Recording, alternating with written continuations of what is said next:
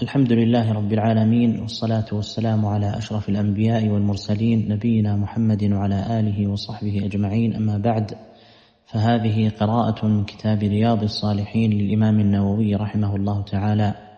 من الحديث الثاني والأربعين بعد المئة إلى الحديث الثاني والخمسين بعد المئة. باب في الاقتصاد في العبادة. قال الله تعالى طه ما أنزلنا عليك القرآن لتشقى. وقال تعالى يريد الله بكم اليسر ولا يريد بكم العسر.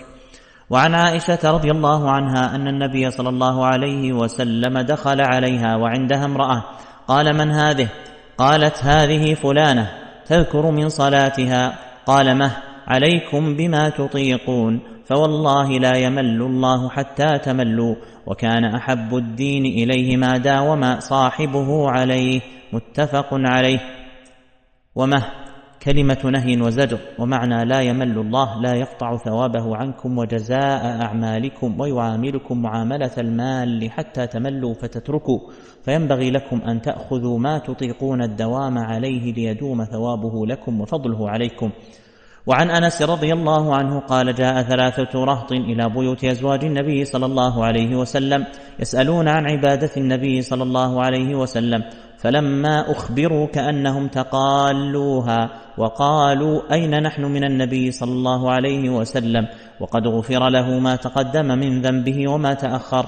قال أحدهم أما أنا فأصلي الليل أبدا. وقال الآخر وأنا أصوم الدهر أبدا ولا أفطر.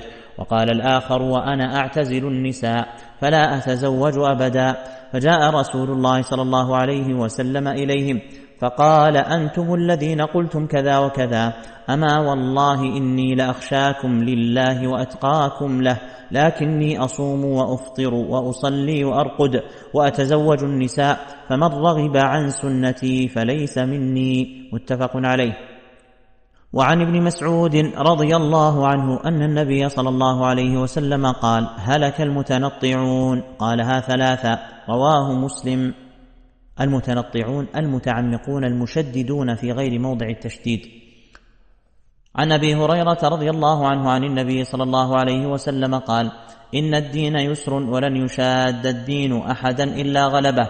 فسددوا وقاربوا وأبشروا واستعينوا بالغدوة والروحة وشيء من الدلجة. رواه البخاري. وفي رواية له سددوا وقاربوا واغدوا وروحوا وشيء من الدلجة. القصد القصد تبلغوا. قوله الدين هو مرفوع على ما لم يسم فاعله. وروي منصوبا وروي لن يشاد الدين أحد. وقوله صلى الله عليه وسلم إلا غلبه أي غلبه الدين وعجز ذلك المشاد عن مقاومة الدين لكثرة طرقه. والغدوة سير أول النهار والروحة آخر النهار والدلجة آخر الليل. وهذا استعارة وتمثيل ومعناه استعينوا على طاعة الله عز وجل بالأعمال في وقت نشاطكم وفراغ قلوبكم. بحيث تستلذون العبادة ولا تسأمون وتبلغون مقصودكم. كما أن المسافر الحاذق يسير في هذه الأوقات ويستريح هو ودابته في غيرها فيصل المقصود بغير تعب والله أعلم. وعن أنس رضي الله عنه قال دخل النبي صلى الله عليه وسلم المسجد فإذا حبل ممدود بين الساريتين فقال ما هذا الحبل؟ قالوا هذا حبل لزينب فإذا فترت تعلقت به فقال النبي صلى الله عليه وسلم حلوة ليصلي أحدكم نشاطه فإذا فتر فليرقد متفق عليه. وعن عائشة رضي الله عنها أن رسول الله صلى الله عليه وسلم قال إذا نعس أحدكم وهو يصلي فليرقد حتى يذهب عنه النوم فإن أحدكم إذا صلى وهو ناعس لا يدري لعله يذهب يستغفر فيسب نفسه. متفق عليه. وعن أبي عبد الله جابر بن سمرة رضي الله عنهما قال كنت أصلي مع النبي صلى الله عليه وسلم الصلوات فكانت صلاته قصدا وخطبته قصدا. رواه مسلم. قوله قصدا أي بين الطول والقصر. وعن أبي جحيفة وهب بن عبد الله رضي الله عنه قال آخى النبي صلى الله عليه وسلم بين سلمان وأبي الدرداء فزار سلمان أبا الدرداء فراى أم الدرداء متبذلة فقال ما شانك قالت أخوك أبو الدرداء ليس له حاجة في الدنيا. فجاء أبو الدرداء فصنع له طعاما فقال له كل فإني صائم. قال ما أنا بآكل حتى تأكل فأكل. فلما كان الليل ذهب أبو الدرداء يقوم فقال له نم فنام. ثم ذهب يقوم فقال له نم. فلما كان من آخر الليل قال سلمان قم الآن. فصليا جميعا فقال له سلمان إن لربك عليك حقا وإن لنفسك عليك حقا ولأهلك عليك حقا فأعط كل ذي حق حقه. فأتى النبي صلى الله عليه وسلم فذكر ذلك له فقال النبي صلى الله عليه وسلم صدق سلمان رواه البخاري. وعن أبي محمد عبد الله بن عمرو بن العاص رضي الله عنهما قال أخبر النبي صلى الله عليه وسلم أني أقول والله لأصومن النهار ولأقومن الليل ما عشت. فقال رسول الله صلى الله عليه وسلم أنت الذي تقول ذلك. فقلت له قد قلته بأبي أنت وأمي يا رسول الله. قال فإنك لا تستطيع ذلك فصم وأفطر ونم وقم وصم من الشهر ثلاثة أيام فإن الحسنة بعشر أمثالها وذلك مثل صيام الدهر.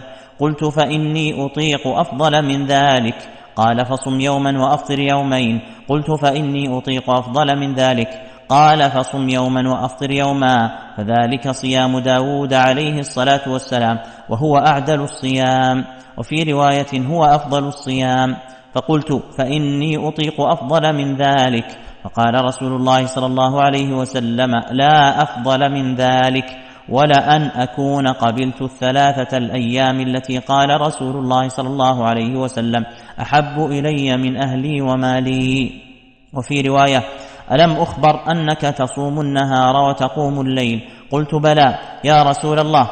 قال فلا تفعل. صم وأفطر ونم وقم. فإن لجسدك عليك حقا. وإن لعينيك عليك حقا. وإن لزوجك عليك حقا. وإن لزورك عليك حقا. وإن بحسبك أن تصوم في كل شهر ثلاثة أيام. فإن لك بكل حسنة عشر أمثالها. فإن ذلك صيام الدهر. فشددت فشدد علي. قلت يا رسول الله إني أجد قوة. قال صم صيام نبي الله داود ولا تزد عليه. قلت وما كان صيام داود؟ قال نصف الدهر. فكان عبد الله يقول بعدما كبر يا ليتني قبلت رخصة رسول الله صلى الله عليه وسلم.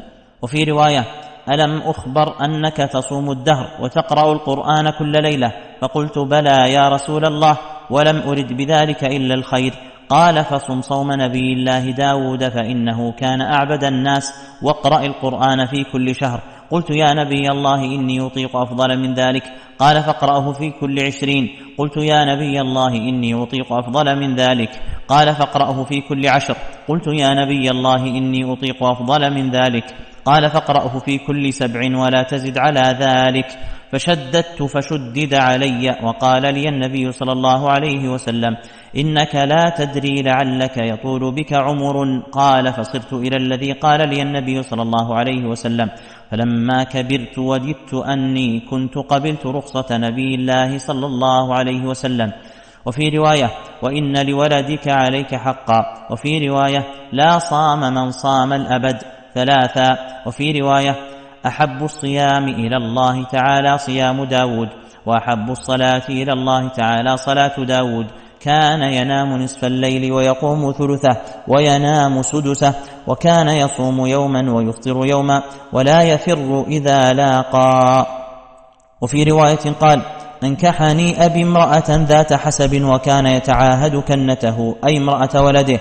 فيسألها عن بعلها فتقول له نعم الرجل من رجل لم يطأ لنا فراشا ولم يفتش لنا كنفا منذ اتيناه فلما طال ذلك عليه ذكر ذلك للنبي صلى الله عليه وسلم فقال القني به فلقيته بعد ذلك. فقال كيف تصوم؟ قلت كل يوم. قال وكيف تختم؟ قلت كل ليلة. وذكر نحو ما سبق. وكان يقرأ على بعض أهله السبع الذي يقرأه يعرضه من النهار ليكون أخف عليه بالليل وإذا أراد أن يتقوى أفطر أياما وأحصى وصام مثلهن كراهية أن يترك شيئا فارق عليه النبي صلى الله عليه وسلم. كل هذه الروايات صحيحة معظمها في الصحيحين وقليل منها في أحدهما. وعن أبي ربعي حنظلة بن الربيع الأسيدي الكاتب أحد كتاب رسول الله صلى الله عليه وسلم قال لقيني أبو بكر رضي الله عنه فقال كيف أنت يا حنظلة؟ قلت نافق حنظلة. قال سبحان الله ما تقول. قلت نكون عند رسول الله صلى الله عليه وسلم يذكرنا بالجنة والنار كأنا رأي عين. فإذا خرجنا من عند رسول الله صلى الله عليه وسلم عافسنا الأزواج والأولاد والضيعات نسينا كثيرا. قال أبو بكر رضي الله عنه فوالله إنا لنلقى مثل هذا. فانطلقت أنا وأبو بكر حتى دخلنا على رسول الله صلى الله عليه وسلم فقلت نافق حنظلة يا رسول الله. فقال رسول الله صلى الله عليه وسلم وما ذاك؟ قلت يا رسول الله نكون عندك تذكرنا بالنار والجنة كأنا رأي العين. فإذا خرجنا من عندك عافسنا الأزواج والأولاد والضيعات نسينا كثيرا.